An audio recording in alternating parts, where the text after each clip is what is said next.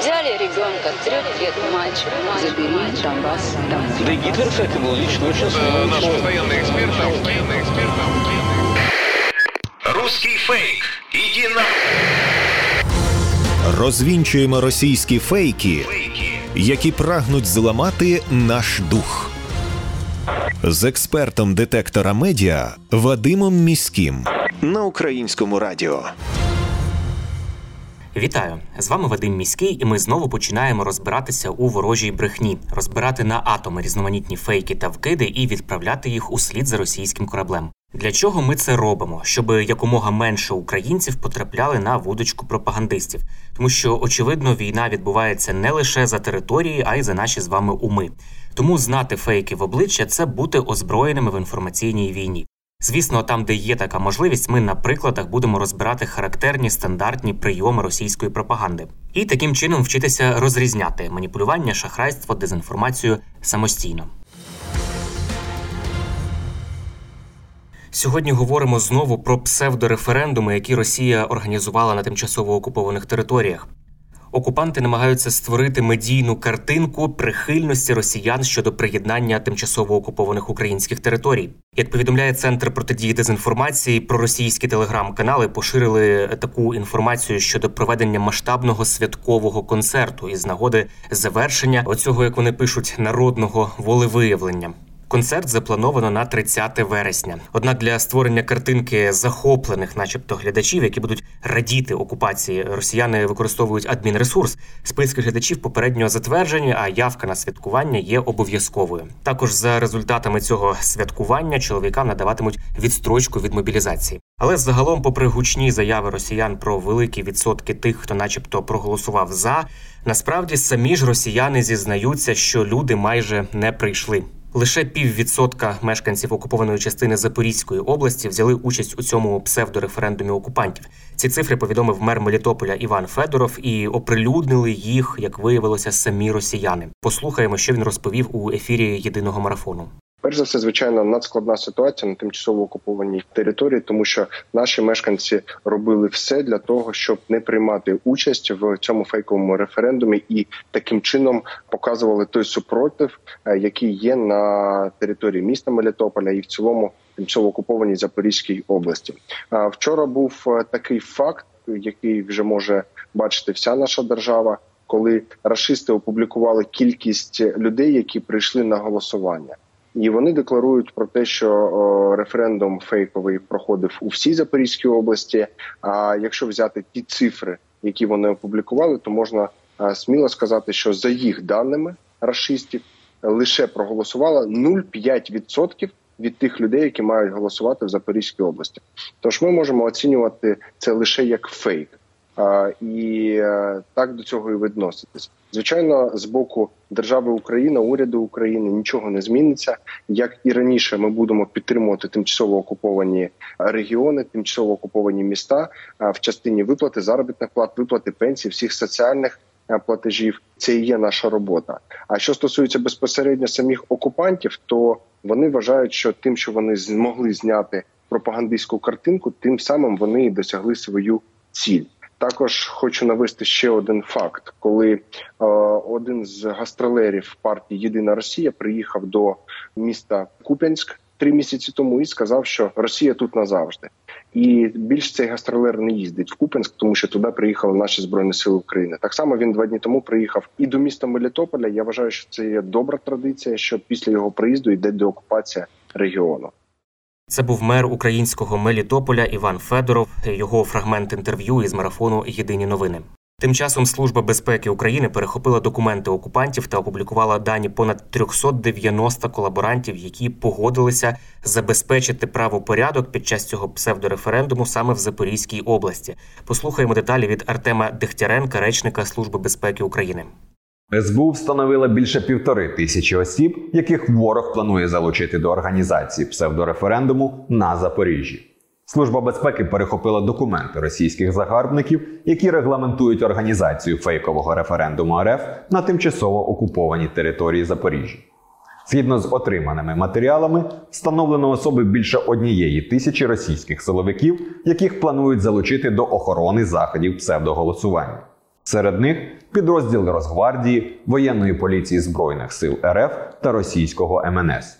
Встановлено, що допомагати їм мають зрадники і колаборанти, які увійшли до складу створеного окупантами главного управління МВД по Запорожській області. Для контролю за поведінкою учасників незаконного плебісциту кремлівські організатори планують залучити розгалужену мережу приватних охоронних фірм підконтрольних спецслужбам РФ. Крім того, співробітники СБУ отримали повний список ворожих поплічників, які добровільно погодилися очолити так звані територіальні ізбирательні комісії. Наразі ідентифіковано більше 390 колаборантів. Також Служба безпеки встановила всіх організаторів незаконної діяльності, їх установчі дані та місця перебування.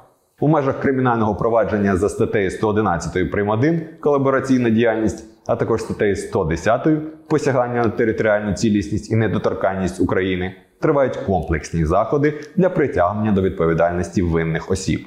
СБУ наголошує на невідворотності покарання за злочини проти державної безпеки України. Це були слова речника СБУ Артема Дегтяренка. Тим часом росіяни намагаються запевнити світ, що прозорість оцих псевдореферендумів, начебто, підтвердили іноземні спостерігачі. кажуть, що прибули офіційні делегації з усього світу для спостереження за усім дійством. Мовляв, саме ці міжнародні спостерігачі доводять легітимність і прозорість проведення псевдореферендумів. Що ж це за спостерігачі такі розбиралася команда фактчекерського проекту StopFake, і вони пишуть, що замість незалежних спостерігачів на окуповані території завезли спеціально підготовлених акторів та прихильників Кремля, які видавали себе за офіційні делегації іноземних країн. Тобто жодної реальної політичної та дипломатичної ваги всі ці особи завезені актори насправді не мають.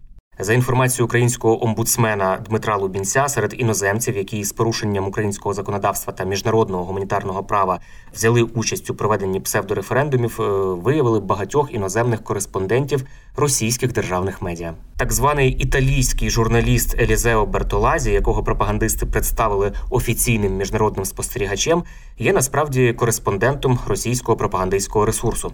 Офіційна спостерігачка, так звана із Латвії Аліна Герліней, працює шеф-редактором російського державного видання в Латвії.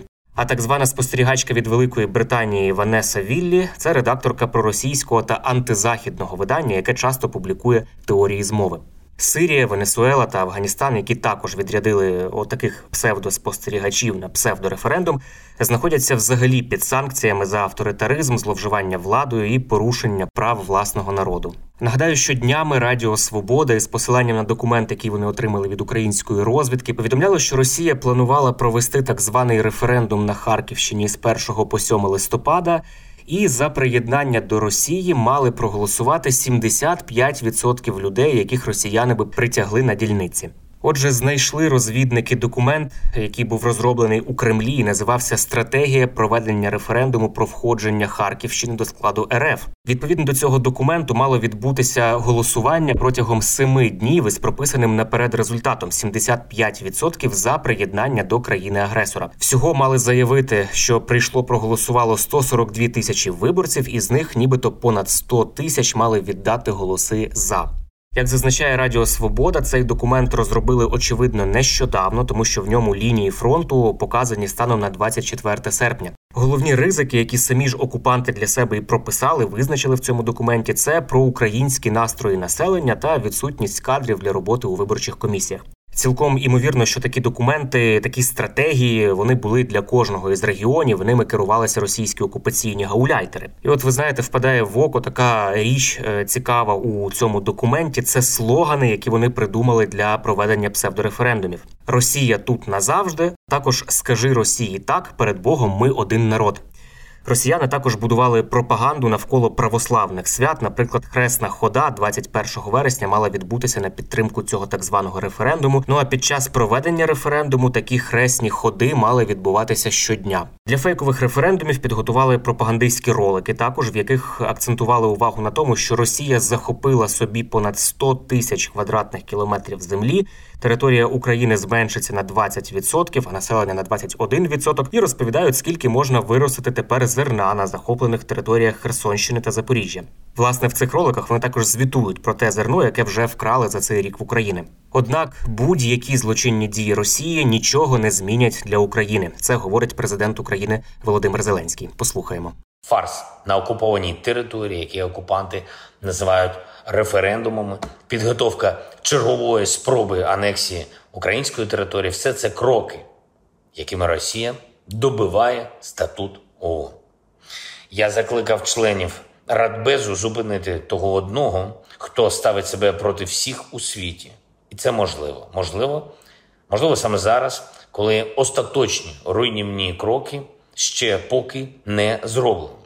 Я підкреслив на засіданні Радбезу реалізація Росії так званого кримського сценарію і чергова спроба анексії української території означатиме, що з цим президентом Росії немає про що говорити. Це чітко і зрозуміло.